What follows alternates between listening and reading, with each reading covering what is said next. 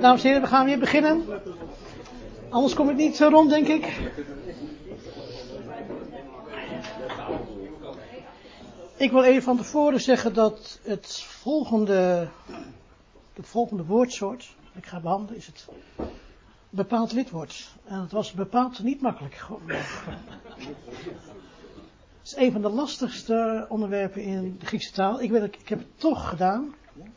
En um, dus ik zou heel graag willen dat u uh, bereërs uh, bent. Dat wil zeggen dat u welwillend aanhoort wat ik daarover te zeggen heb. En dat thuis in de schriften nakijkt of dat zo is. Een buitengewoon fascinerend onderwerp. Het bepaald lidwoord. Het bepaald lidwoord, de of het, wordt verbogen, dat wil zeggen, krijgt een andere vorm, overeenkomstig het zelfstandig naamwoord waar het bij hoort. Heb ik even in het rood aangegeven. En zo net vroeg iemand, uh, hoe zit dat dan? Nou, dan heb je dus het rijtje van de mannelijke lid, lidwoorden hotheos, touteo, toteo, tonteo. En het meervoud hoi, theo, tonteon, toisteos, toesteos. Zo heb je het ook bij het vrouwelijk en het onzijdig. En dan ziet u ook dat dus bij he, gune, bij het vrouwelijk, bij he staat er dus een streepje boven de e, dat je zegt een he, en gune ook. En die horen dus echt bij elkaar, thees, gunees, te, gune, teen, guneen. Dan zie je echt dat het bij elkaar hoort. Goed, dat is even, dat dus die bepaalde lidwoorden dus uh, verbogen worden met naamvallen passend bij het zelfstandig naamwoord. Goed. Het bepaald lidwoord, de of het, wordt gebruikt om één of meer personen of zaken als identificeerbaar voor te stellen. Dat betekent, als je de of het gebruikt, oh, dat, ik heb zelf die voorbeeld al gegeven, bij een zin als, ik heb bakkers gezien, gaat de spreker ervan uit dat een toehoorder niet weet wie die bakkers zijn. Ik heb bakkers gezien. Ja, welke bakkers? Ja, bakkers. Bij een zin als ik heb de bakkers gezien, gaat de spreker ervan uit dat een toehoorder weet over wie het heeft. Erg belangrijk. Dit is buitengewoon belangrijk. Dus als je dus zegt, ik heb bakkers gezien, dan weet je dat het een bepaalde beroepsgroep is, ja. Misschien aan hun kleding, Misschien met koksmutsen op, ja. Maar je weet niet wie ze zijn. Terwijl je zegt, ik heb de bakkers gezien. Dan weet je dat je die verschillende bakkers, die ken je, maar dan haal je je brood of je banket. We gaan een voorbeeld noemen. Dan heb ik weer ook weer dat persoonlijk voornaamwoord gebruikt. Hij smeekte echter hem. Ja, wie smeekte nou? De man. De man. En die wordt dan genoemd. De man. Welke man? Welke man? Nou, van wie de demonen zijn uitgekomen. Ja? Dus hier wordt de man dus expliciet benoemd. Er is geen twijfel over mogelijk. Het is welke man? Het is de man van wie de demonen waren uitgekomen. Dus hier wordt het bepaald dit woord gebruikt. Nou, let nou op.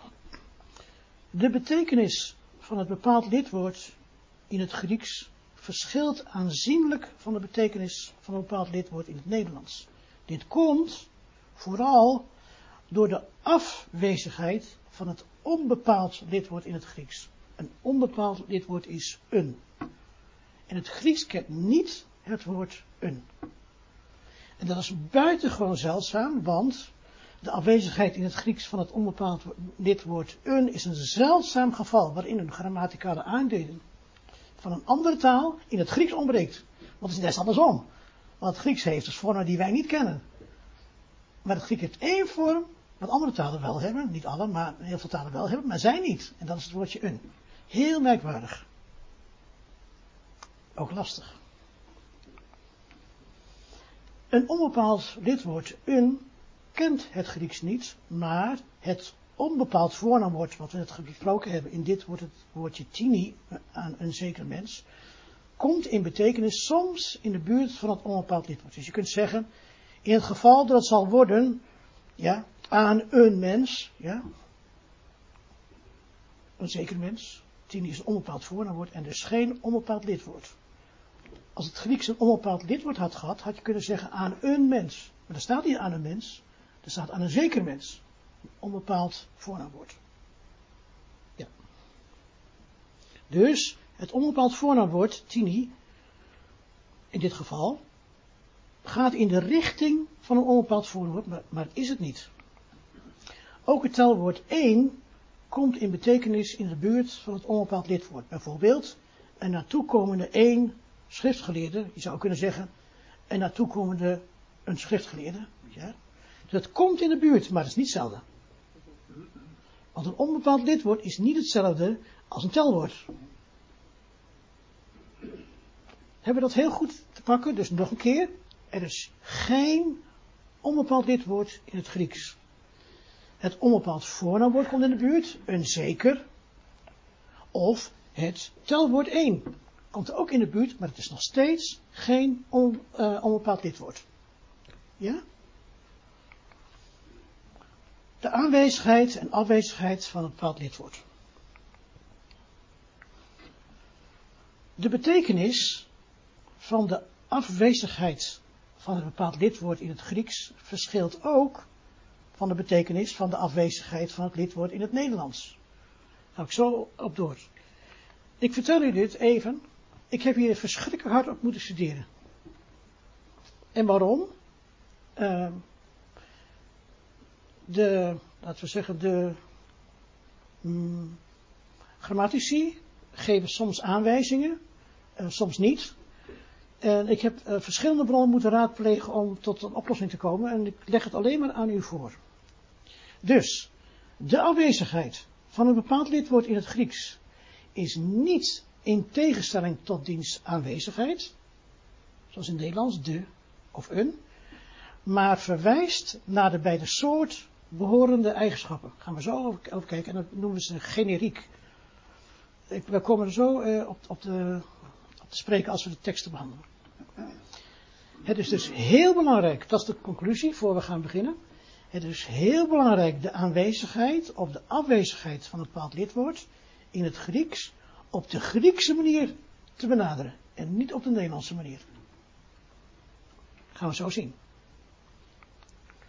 Bijvoorbeeld hier. In het begin, hij was het woord. Hè? In het begin was het woord. Er staat dus niet in het begin of in den beginnen. Er staat in begin. Dan kun je niet zeggen in een begin, want dat staat er niet. Er staat geen onbepaald uh, lidwoord. Dus, wat is dan wel? Door de afwezigheid van een bepaald lidwoord, bij het woordje begin, wordt de afwezigheid van de bepaaldheid benadrukt. Nog een keer. Door de afwezigheid van een bepaald lidwoord, wordt die afwezigheid van die bepaaldheid benadrukt. Hier wordt dus niet van een specifiek begin gesproken. Dus niet van het begin. Dat is bepaald. Als je zegt in het begin, dan is bepaald. Als er staat in begin, is het niet bepaald. Afwezigheid van een bepaald lidwoord, afwezigheid van de bepaaldheid. Hier is begin generiek, oftewel iets wat de kenmerken van een begin heeft, maar dit begin is niet identificeerbaar. Deze onbepaaldheid wordt versterkt door het voorzetsel en, in, eigenlijk in het domein van een begin, ja. Dus als je zegt in het begin, dan heb je een bepaald begin, in je hoofd, kun je specifiek benoemen. Als er staat in begin, nee. Dus wanneer dat is geweest, niemand weet het. Want hier staat niet, hier staat alleen maar in begin. En de afwezigheid van een bepaalde lidwoord maakt deze begin niet bepaald. Hebben we dat? Eigenlijk heel logisch. Maar moet je over beginnen zeggen, dan krijg je iedereen over je heen als je dat zegt. Gewoon. En in Nederland zou je dan zeggen, kunnen zeggen in een begin? Nee. Nee. Nee, kun je niet zeggen. Nee, nee. Ik, ik snap dat het lastig is. Kijk, ik had, we hadden, in de pauze hadden we een discussie, hè? Wel in de pauze hadden we een discussie. Of een discussie, we hadden gewoon, een, we hadden gewoon even een heel leuk gesprek. Waarin we zeiden van, kijk, uh, Dus eigenlijk moet je, zei iemand, eigenlijk moet je dus vanuit de Griekse tekst uh, iets uitleggen. Ja, met tekst kom je er niet uit. Je moet, en dan kun je zeggen, ja, dat kunnen we in Nederland niet goed uitdrukken. Nee, jammer. maar ik bedoel, je moet wel weten wat er staat. Er staat dus niet in het begin. Ook niet in een begin. Want het is, het is wel in Nederland, maar ik kan gewoon zeggen in het begin. Tuurlijk kun je dat zeggen. Ja. Kijk, en er zijn zelfs mensen die zeggen van ja, dat je eigenlijk moet lezen van om te beginnen. Ja? Maar goed, uh, maar in het begin uh, is dus niet bepaald. Je kunt dus geen specifiek, dat wil ik eigenlijk zeggen, dat moet ik eigenlijk zeggen. Je kunt geen bepaald begin aanwijzen. Als je zegt in het begin, dan moet je afvragen, welk begin dan? Ja, welk begin? Het begin. Ja, het begin van de schepping, begin van weet ik veel wat, ja. Maar hier staat niet in het begin. Want de bepaaldheid, zou ik haast zeggen, is met opzet door de schrijver weggelaten. Als je, als zegt dat Gods woord geïnspireerd is, is geïnspireerd dat er geen het bij staat. Ja? Goed, volgende. On, volgende. Begrijpen dit? Hier staat, even de geschiedenis even verhalen. De Heer Jezus uh, loopt over het water. En hij komt in het schip en zijn leerlingen, degenen die in het schip zijn, zij aanbidden hem, zeggen het waarlijk, van God, zoon, jij bent. Let goed op. Bij zoon van God ontbreken de bepaalde lidwoorden. Ziet u dat? Deze uitdrukking is generiek bedoeld. Zoon is onbepaald. Er wordt geen bepaalde zoon aangewezen. Hij heeft wel de kenmerken van het soort, om het zo te zeggen, zoon. God is eveneens onbepaald. Generiek. Met de kenmerken van dienstsoort. Dat wil zeggen, ze zeggen tegen hem, je bent een godszoon. Om het zo maar te zeggen. In tegenstelling tot een mensenzoon. Het is dus geen beleidenis van, u bent de zoon van God. Staat er helemaal niet. Als u die vertaling ziet, is volkomen verkeerd. Deze discipelen, deze leerlingen, die herkennen helemaal niet als de zoon van God. Ze erkennen hem dat hij dus geen mensenzoon is. Dat erkennen ze wel, ja.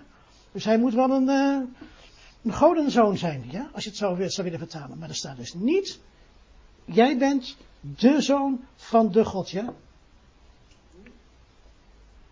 Zien we dat? Dus de Heer Jezus is helemaal niet onder indruk hè, van deze belijdenis. Ik hoop dat u dat begrijpt. De Heer Jezus is helemaal niet onder indruk van deze belijdenis hoor. Want door het ontbreken van een bepaald lidwoord is deze zoon van God dus niet identificeerbaar. Zien we dat?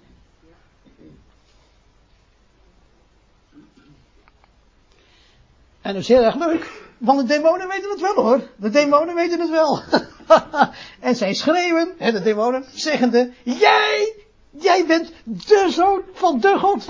Weet zij, die weten het wel hoor. Of niet? Ja, die, de leerlingen weten het helemaal niet. Maar de demonen weten het hoor. De demonen begrijpen dat niet. Ja. Ja.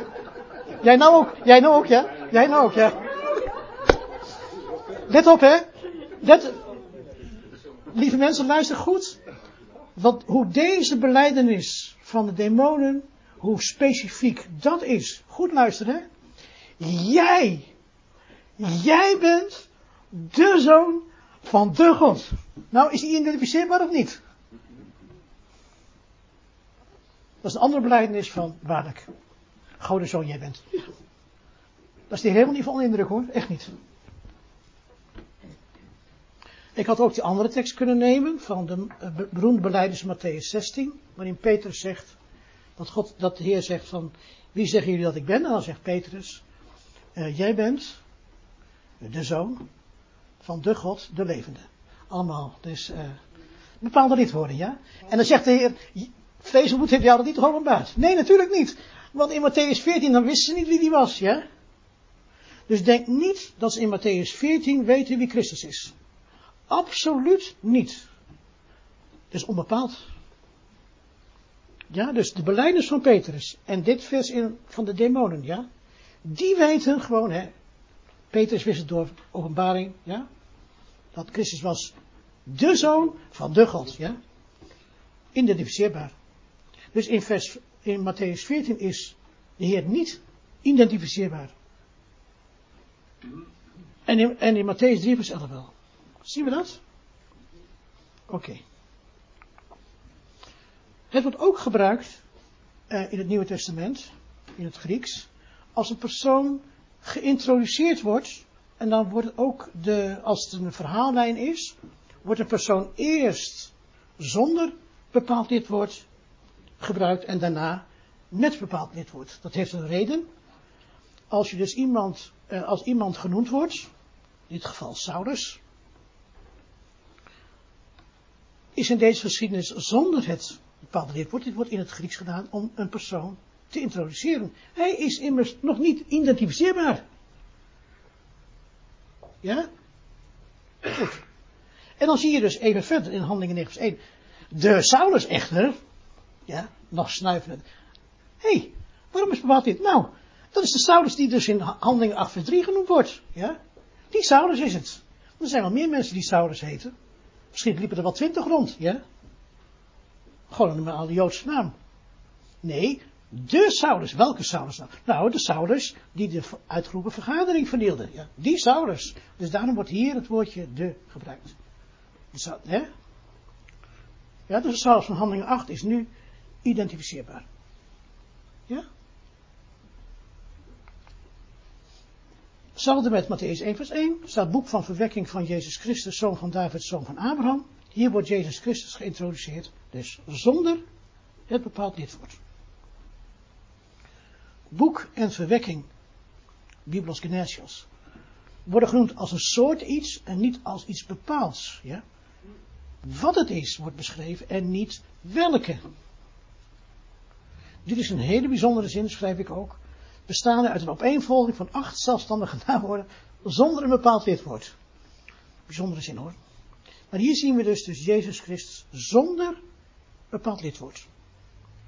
En dan staat er dus, Matthäus 1 vers 18, van de echter Jezus Christus de verwekking zo was, ja? Ja. Dan wordt er dus gezegd, ja, welke Jezus Christus? Nou, die in Matthäus 1 vers 1 genoemd wordt. Hier wordt hij dus weer geïdentificeerd, ja? In Matthäus 1 vers 18 wordt Jezus Christus als bekend voorgesteld, identificeerbaar, genoemd in Matthäus 1 vers 1, vandaar de Jezus Christus. En de verwekking, hergenesis, de verwekking wijst nu naar een bepaalde verwekking in tegenstelling tot het voorgaande in de voorgaande versen. En zo wordt het bepaald dit woord gebruikt, of aanwezig of afwezig. Ja?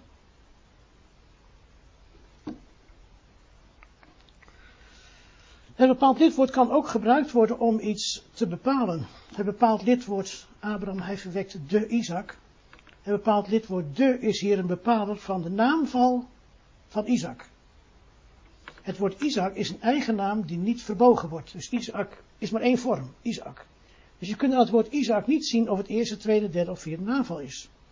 Het woord Isaac wordt dus bepaald hier in dit vers door het woordje ton. Want dat is de vierde naamval.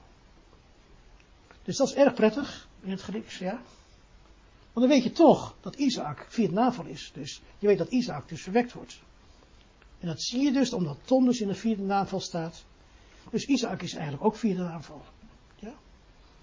Dus dat noem je de bepaler. Hè? Hier is de, het, dit wordt de bepaler van uh, het onverbuigbare Isaac. Ja, nou gaat het beginnen, hè. In het begin, hij was het woord, ja. Het is belangrijk bij de ontleding van de zin te letten op de grammaticale aanduiding van de Griekse woorden. Het woord is in het Grieks mannelijk. Ik heb ook een emmetje gezet om het woordje logos, een emmetje om de. Ja, dus het woord is in het Grieks mannelijk. In tegenstelling tot het Nederlands, waar het woord onzijdig is. Ja? In het Grieks staat er dus het woord, hij was in het begin. Het is belangrijk de Griekse gedachte aan te houden en niet een theologische interpretatie te geven aan het hij was. Nog een keer, dat er staat hij was, het woord hij was, is niet omdat hier meer misschien een persoon mee bedoeld wordt, maar omdat het woord mannelijk is. Het woord is als woord mannelijk. Dus daarom moet ik vervoegen met hij was. En niet het was, ja, dat zouden we in Nederland zeggen, maar in het, in het Grieks is het Hij was. Dus, waarom heb ik geschreven hij was? Dat je weet dat het slaat op het woord. Maar dat is mannelijk. Dus dit is een taalkundige ontleding en geen theologische ontleding. Ja? Begrijpt u het verschil? Tuurlijk. Gaan we ook in de volgende zin zien. Kijk, maar daar Peter in het, hè, vers 3, hè. Alle dingen zijn door hem geworden, en los van hem werd geen ding dat geworden is. De gedachte van Johannes 1, vers 1 wordt dus voortgezet. Dus hem slaat dus op het woord, en dat is mannelijk. Niet zoals in het MBG waarover dit, hè, los van dit, werd geen ding, ja. Dus het Nederlands heeft het onzijdige woord gebruikt voor het woord. Ja? Het woord, het, dit. Maar in het Grieks staat dus hij, hem. Dus je moet dus heel goed kijken wat er in het Grieks staat en geen interpretatie maken in het Nederlands. Begrijp je dat? Want dan kun je zeggen, ja, het staat hem, dus dat is Christus. Nee, want hem is het woord. Als je hier een persoon in gaat, gaat plaatsen, of wat voor interpretatie je ook mogen hebben, dan is het een theologische interpretatie en geen taalkundige ontleding. Begrijpt u? Zien we dat? Gaan we het volgende plaatje? Het andere, onder, andersom, de geest is in het Grieks, hè, topneuma. De geest is in het Grieks onzijdig. Vandaar dat in dit vers steeds over het gesproken wordt. Wanneer naar de geest verwezen wordt. Ja? Dat, dat de wereld aanschouwt het niet. Zij kent het niet. Jullie kennen het. Het blijft in jullie en zal, het zal in jullie zijn. Waarom het? Nou, omdat de geest onzijdig is. Dit is dus een taalkundige vertaling. En geen theologische vertaling. Want als je dus in, uh, in de MBG lees je steeds over hem, ja? Dat is een theologische interpretatie. Nog een keer. Toppenheima, de geest, is onzijdig. Dat wil zeggen, als over de geest gesproken wordt, spreek je over het. En niet over hem, want hem is een interpretatie. Hem is een theologische interpretatie. Begrijp je? En die stond met een hoofdletter, hè? Nee, helemaal theologisch geïnterpreteerd. Dus daar moet je enorm voorzichtig mee zijn. Dus als je iets, als je iets hoort, moet je het altijd checken aan het Grieks. Anders kunnen ze je alles wijs maken hoor, echt waar. Ja, heel af en toe, heel af en toe, gelukkig maar. Gelukkig niet te vaak is het geslacht van een lidwoord in combinatie met een zelfstandig woord, naamwoord onduidelijk. Ik heb me, zijn maar heel weinig, ik kon er eentje zo even vinden. In dit voorbeeld kan tu ponero, kan zowel mannelijk zijn als onzijdig. Dat ziet u ook aan de codering, dat die staan M slash O, ja, M streepje O, ja. Dat betekent dat het kan zowel onzijdig zijn als mannelijk. Dus dit, dit kan je zeggen, ja, uh, red ons uh, vanaf de boosaardige, dan, dan interpreteer je het als mannelijk. En red ons vanaf het boosaardige, dan interpreteer je als iets onzijdig. Dit is een zeldzaam geval. Ik denk dat de Heer Alkmaar van allebei moet hebben, vind ik. Maar, maar, maar dat, taalkundig is dit gewoon een lastig, lastige. Ja? Oh ja. We gaan nog even door op dat afwezigheid en aanwezigheid van een bepaald lidwoord. Moet ik toch nog even wat over zeggen. U ziet hier het woordje, u ziet een zin uit Matthäus 5, vers 15. En dan ziet u dat het woordje lamp zonder bepaald lidwoord is. Dus generiek, er wordt gesproken over wat iets is en niet welk. Het woord lamp wordt dus in zijn algemeenheid gebruikt. Want misschien zijn er wel meer lampen ja, in het huis. Maar mag niet zeggen een lamp. Ja, dat vertalen we wel zo, maar ze branden uh, niet lamp. Dat wil zeggen, niet bepaald, dus een willekeurige lamp. Daarentegen zijn het woordje maatvat, lampstandaard en woonhuis wel gebruikt met een bepaald lidwoord. Hier wordt dus over een specifiek, een bepaalde maatvat gesproken, een bepaalde lampstandaard en een bepaald woonhuis die te identificeren zijn. Begrijpen we dat?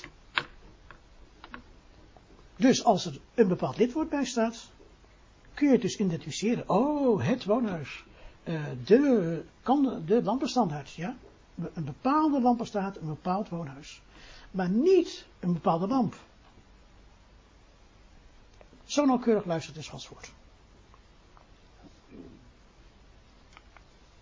En nou komen we natuurlijk, ja, dat is gewoon een opstapje natuurlijk, hè. Want nu krijgen we het, hè. Deze bekende zin, en God was het woord, weet u wel? Heeft al heel wat discussies opgeleverd. In het voorgaande deel van de zin wordt gesproken over de God. En het, en het woord was naartoe de God. Dus als bekend verondersteld en identificeerbaar. Snappen we dat?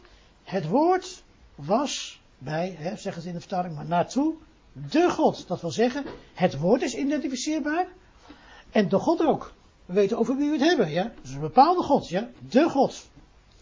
Maar, in de zin, en God was het woord, is het woord bepaald en identificeerbaar, God niet. Het woord God in deze zin is dus onbepaald, niet identificeerbaar en op te vatten als een soortnaam. Wat het is in plaats van wie het is. Dus wellicht, ik zeg dus wellicht hè. En het woord was goddelijk, ja. Maar niet de God. Ziet u dat? Ja. Heftige dingen. Goed. Dit is alle, ja, ik, ik ga, niet, ga niet alles langs. Hier, alle rood omkaderde woorden zijn allemaal tweede naamvallen. Bijzonder, uh, dit is Romeinen 1 tot, uh, tot 7, vers 1 tot 7. Allemaal tweede naamvallen. Ik ga eens niet met u langslopen, maar ik heb het voor u op een rijtje gezet. Maar ik laat alleen maar zien zo, door die rode balkjes, hoeveel tweede naamvallen dus in die paar versen staan. En we hebben ze even een rijtje gezet, ja. Er zijn een ongewoon aantal belangrijke tweede naamvaluitdrukkingen in de openingsversen van Romeinen 1. Als volgt. Slaaf van Christus Jezus, goed bericht van God, zaad van David, zoon van God, geest van het heilig zijn, opstanding van doden, gehoorzaamheid van geloof, geroepenen van Jezus Christus, geliefde van God en ook nog de profeten van Hem, de Zoon van Hem, de Heer van ons, de naam van Hem. In zeven versen. Buitengewoon belangrijk. En waarom? Nou, het linkerrijtje staat dus geen bepaald lidwoord bij. In het rechterrijtje wel. Zien we dat? Er is dus een verschil. Er is in Gods woord nooit zomaar iets. Er zijn twee typen tweede naamvaluitdrukkingen hier. Degene met de voor het eerste zelfstandig naamwoord en degene zonder het bepaald lidwoord. Wanneer een bepaald lidwoord aanwezig is, moeten we speciale aandacht schenken aan het eerste zelfstandige naamwoord. Als een bepaald iets bepaalde profeten van God, de bepaalde zoon van God, de bepaalde naam van de Heer. Als je zegt de bepaalde profeten van God, dan, dan is bekend verondersteld welke profeten dat zijn. Ja, dat weten we ook in het Oude Testament. De bepaalde zoon van God, ja natuurlijk. De zoon van de God, ja. De bepaalde naam van de Heer. Ja, dat is, dat door dit woord krijgt het een, een specifiek karakter. Wanneer een bepaald lidwoord voor het eerste zelfstandig naamwoord ontbreekt, krijgt het tweede zelfstandig naamwoord de nadruk. Slaaf van Christus Jezus. Goed bericht van God. Gehoorzaamheid van geloof. Enzovoorts. Dus nog een keer. Staat er wel een bepaald lidwoord voor het eerste zelfstandig naamwoord. Dan wordt over bepaald iets gesproken. Zeer kenmerkende, specifieke, identificeerbare uh, woorden. Als het er niet voor staat, dan valt de nadruk op het tweede zelfstandige naamwoord slaaf van Christus Jezus. Goed bericht van God, gehoorzaamheid van geloof, enzovoorts. We zijn er doorheen gekomen, mensen. We zijn er veilig doorheen gekomen. Ja. Hè? Zelfstandig naamwoord. Een zelfstandig naamwoord is een woord dat ons zelfstandigheid, persoon, zaak of stof aanduidt. We kunnen de Griekse zelfstandige naamwoorden op grond van verschillen in de verbuiging verdelen in verschillende groepen, declinaties. Dit is niet uh, om uh, uit je hoofd te leren. Dit is alleen maar als je, als je het niet vertrouwt en je wil het nakijken. Ja? Zal ik even laten zien. Romeinen 1 vers 1. En dan ziet u dus achter de zelfstandig naamwoord aanduiding ZN. Ja? Staat in Romeinen 1 vers 1 steeds een 2 subscript. ZN2, ZN2. Ja, dus Paulus ZN2, Doulos ZN2. Dit is de aanduiding van de declinatie, de verbuigingsgroep. In de tabellen, in de helpfalen van Isa, kun je dan de verbuiging van het woord controleren, hè, als je het niet vertrouwt. Altijd checken, hè? Altijd checken.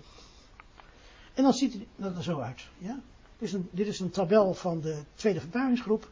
En dan zie je dus die, die, os en die oe en die om, zie je dus terug in, uh, in, in deze woorden. Hè? Dan kun je dus gewoon controleren. Bijvoorbeeld er staat uh, evangelion, hè? dat is het ene laatste woord.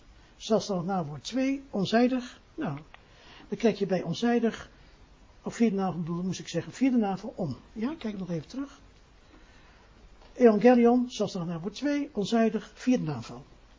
Nou, onzijdig, vierde navel om. Zo, kun je dat controleren. Ziet u dat?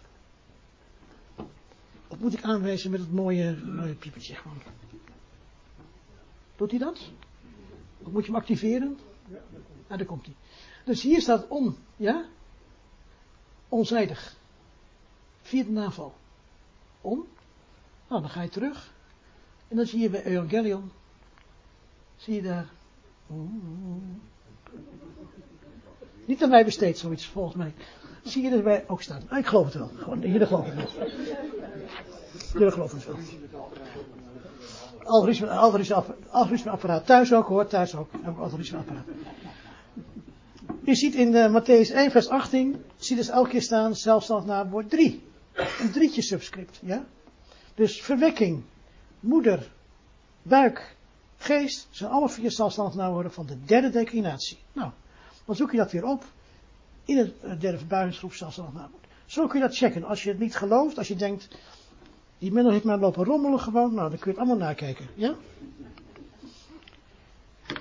Er zijn ook zelfstandige naamwoorden vooral veel eigennamen die niet verbogen worden.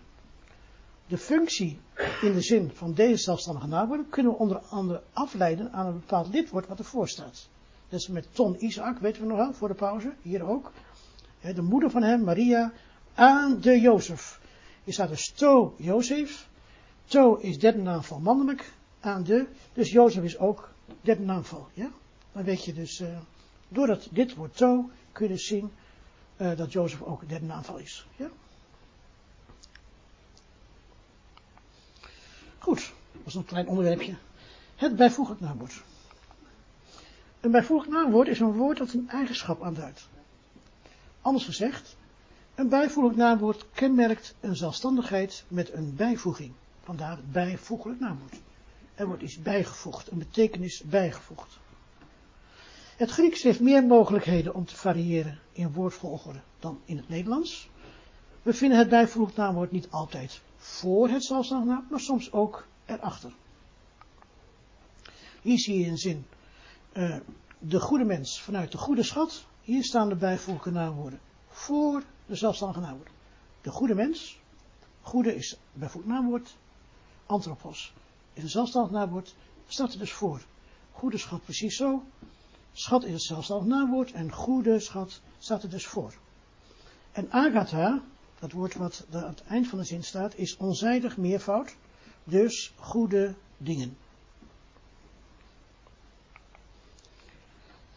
Voorbeeld uit Handelingen 11 vers 24, daaronder, laat zien dat het bijvoegnaamwoord ook achter het zelfstandig naamwoord kan worden geplaatst. Namelijk, hij was een man, goed, een goede man.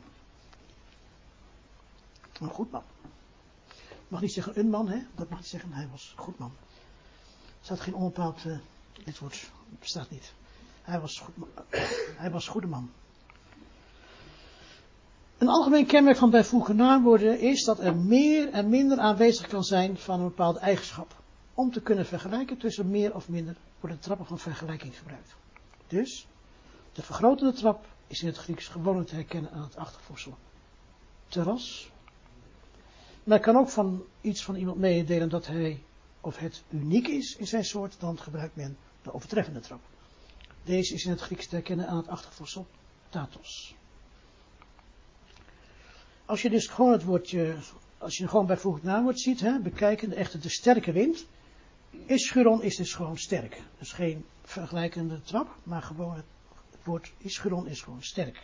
Ga je dat dus vergroten, degene echter naar mij komen, de sterker van mij hij is, ja. Hier het teros, het achtervoegsel teros, is de gebruikelijke, regelmatige, reguliere vorm van de vergrotende trap. Helaas heb je ook onregelmatige vormen. Dat zien we hier. Een, een groot licht, een groot licht, licht, fos, mega, een groot licht. Maar groter is meidzoon. Eigenlijk zou het megatoros moeten zijn. Maar dat bestaat niet. Dus megatoros bestaat niet. Het zou eigenlijk de vergrotende trap van mega moeten zijn. Mega, megatoros. Maar dat is er niet. Het wordt meidzoon. Dat is een ongeregelmatige vorm. Daar heb ik twee teksten uitgezocht voor een overtreffende trap. En dat is erg interessant. Want er staat in Judas 20, opbouwen jullie zelf in het heiligste geloof van jullie. En MBG heeft in plaats van heiligste, allerheiligste, maar dat staat er dus niet hè. Ja, als het heiligste is, wat kun je nog meer hebben dan heiligste? Ja, allerheiligste, dat, is dat, de over, over, overtreffende trap is het dan. Ook een buitengewoon interessante vers is dit. 2 Petrus 1 vers 4. Uh, door welke dingen uh, de kostbare aan ons en grootste toezeggingen is geschonken. Het interessante is dat MBG heeft zeer grote toezeggingen. Maar Gods woord zegt de grootste toezeggingen. En als je dat dan ziet, dan ga je bijna huilen bij de, bij de MBG. Ja, zeer groot is natuurlijk heel fijn natuurlijk, maar God zegt niet zeer grote toezeggingen. Nee, de grootste toezeggingen. Het is maar klein hoor. Ik zeg, het is vanavond de avond van de kleine dingen. Maar ik vind grootste, vind ik. Hè? Nee, niet klein. Maar dat is groter dan zeer grote, als je begrijpt wat ik bedoel. Dus er staat niet zeer grote toezegging, nee, er staat de grootste toezegging. Ja, fantastisch gewoon. Nou, daar kan ik van genieten, ja. Telwoord, telwoord. Een telwoord is een woord dat een getal of hoeveelheid aanduidt of een plaats in een rij. Net als het, het Nederlands kent het Grieks onderscheid tussen hoofdtelwoorden, 1, 2, 3 enzovoort, en rangtelwoorden, eerste, tweede, derde enzovoort. Dus, het vers uit Matthäus 20 vers 21, opdat zij zouden gaan zitten, deze, de twee zonen van mij, duo, twee. Eén, hij is vanuit de rechterkant en één, hij is vanuit de linkerkant. Dus het woordje duo en het woordje hijs, hijs is één, maar de Griekse telwoorden hebben ook mannelijke en vrouwelijke vormen. Dus hijs is dus mannelijk woord. Het staat ook, staat ook achter hè, bij hijs. Bij de, er staat dus bij de M voor uh, mannelijk. Eén schaap, ja, staat er hen. En dat is onzijdig woord, dus dan krijg je dus. Uh, één schaap is dus, uh, hen is onzijdig. En dan, dat hij zou ontbinden één van de voorschriften, dat is dan Mian, toon en talon. Eén van de voorschriften. Dus één is het vrouwelijke vorm van, Mian is het vrouwelijke vorm van, uh, van één. Dan het woordje eerste, de rangtelwoorden. Zeven broeders zij waren en de eerste, hij nam een vrouw. Hij nam vrouw. Geen bepaalde vrouw. Dat eerste van alles voorschrift is, dus eerste is dus prote en protos, ja, afhankelijk of het mannelijk of vrouwelijk is. En dan krijg je deze merkwaardige zin in de MBG. Maat naar de Sabbat, tegen het aanbreken van de eerste dag der week. En daar staat dus, uh, eerste dag zou dus protos of prote moeten zijn. Ja, rangtelwoord, ja. Maar er staat helemaal geen rangtelwoord.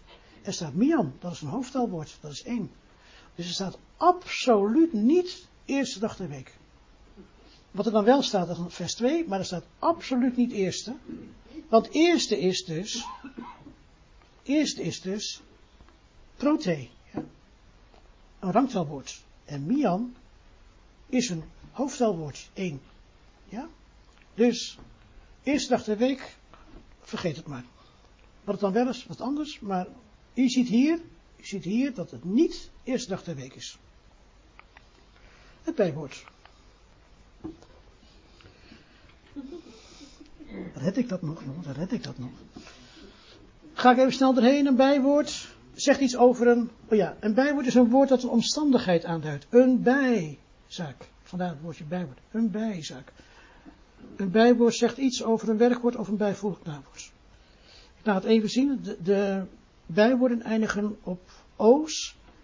Je ziet handeling eerst 10 vers 2. Eerbiedig UCB's als een bijvoeglijk naamwoord. En UCBO's is dus op eerbiedige wijze. Dat is een bijwoord. Dus UCB's is een bijvoeglijk naamwoord.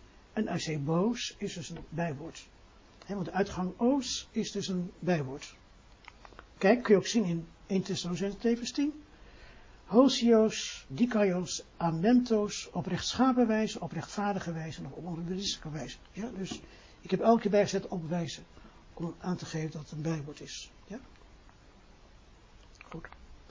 Voel goed. Ja, voel goed, voel goed. Voel goed. Voel goed. Ja, nog vijf minuten. Ja, vijf minuten. Ja, de, de, ja daarna, daarna mag je klagen, maar niet. Uh, we hebben nog vijf minuten. Een voegwoord is een woord waarmee woordgroepen of zinnen op een bepaalde wijze aan elkaar gekoppeld worden. Sommige voegwoorden, dat is heel belangrijk, sommige voegwoorden komen altijd op de tweede plaats in een zin. Nou, waarom zeg ik dat? Want mensen lezen dan in internier en dan zeggen ze, hé, hey, waar begint de zin? Ja, bij het tweede woord.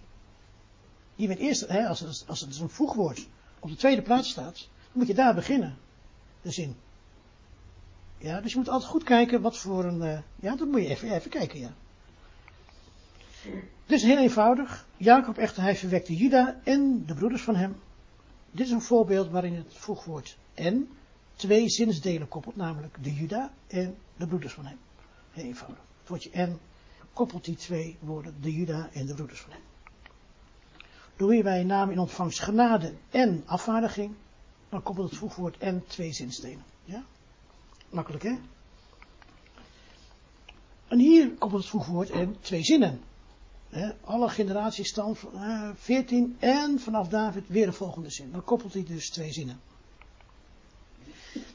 Abraham gelooft echter op God en het wordt hem gerekend tot rechtvaardigheid. Want het woordje en verbindt dus die twee zinnen aan elkaar. Die koppelt ze aan elkaar. Het woordje en kan ook gebruikt worden als ook. Kai kan ook als, niet alleen en, maar ook ook. Dus keer tot hem ook de andere wang. Hoeven wij niet te doen, wij zijn, wij zijn niet de bergreden. Zal broeders van mij ook jullie. Jullie werden te dood gebracht, ja? Dus ook jullie. Wat is het mooie van deze zin? Begin van deze les. Dat de persoonlijk vorm het losstaat. Zodat broeders van mij ook jullie werden te dood gebracht. Voor de wet. Zien we het persoonlijk vormwoord? Zodat broeders mij ook, u mij, ook jullie werden te dood gebracht. ja, dat kun je ook jullie, ja. Kun je zeggen, ik niet? Nee, jullie, ja. Hier even een klein voorbeeldje van dat, uh, hè, dus, uh, want het in haar verwekt worden, het woordje want staat op de tweede plaats. Want er staat eigenlijk, hè, het, want het in haar verwekt wordende. Dus hier begint dus die tweede zin bij het woordje want. eerst krijg je Jozef, die bevreesde Maria, de vrouw van jou komma, hè, bij wijze van spreken. En dan begint dus de tweede zin bij het woordje want en niet bij het woordje het. Om, als je het even wil lezen, dan makkelijk wil lezen. Dus het woordje want, het woordje gar, staat altijd op de tweede plaats in de zin. En want is dus een verklaring van de situatie in de eerste zin. Hier ook weer. Omdat namelijk de gezindheid van het vlees vijandschap tot in God want, daar begint die zin dan, want aan de wet van de God niet het wordt onderschikt. Want ook niet het kan. Dus elke keer zie je dus dat want elke keer op de tweede plaats zit. Maar dan begin de zin dus te lezen als je het leest in de interlineair. Dus nog een keer. Want aan de wet. Want ook niet kan het. Ja? Dus met want altijd op de tweede plaats. Het woordje maar. Die twee gedachten tegenstelling verbindt. En dan staat gewoon op de eerste plaats. Niet ik kwam om te slopen. Maar om te vervullen. Tegenstelling met de vorige zin. Want wij zijn geworden in de gelijkenis van de dood van hem, maar ook van de opstanding. Ja. Nog één woordje? Ja. Echter is, ja, belangrijk. Echter is een tegenstellend voegwoord ter uitdrukking van een, beperkende tegenstelling, waardoor iets binnen zekere grenzen gehouden wordt. Echter van de Jezus Christus de verwekking zo was, dus echter is ook altijd op de tweede plaats. Echter aan degene werkende wordt het loon niet gerekend. Aan degene echter toch niet werkende. Gelovende echter op degene rechtvaardigen. Dus elke keer moet je echter op de, staat op de tweede plaats, dus dan moet je het woord ervoor erna zeggen. Ja? Echter aan degene werkende. Echter aan degene toch niet werkende. Echter gelovende op degene rechtvaardigen. Ziet u dat? Nou, ik vind het wel eigenlijk wel genoeg voor vanavond.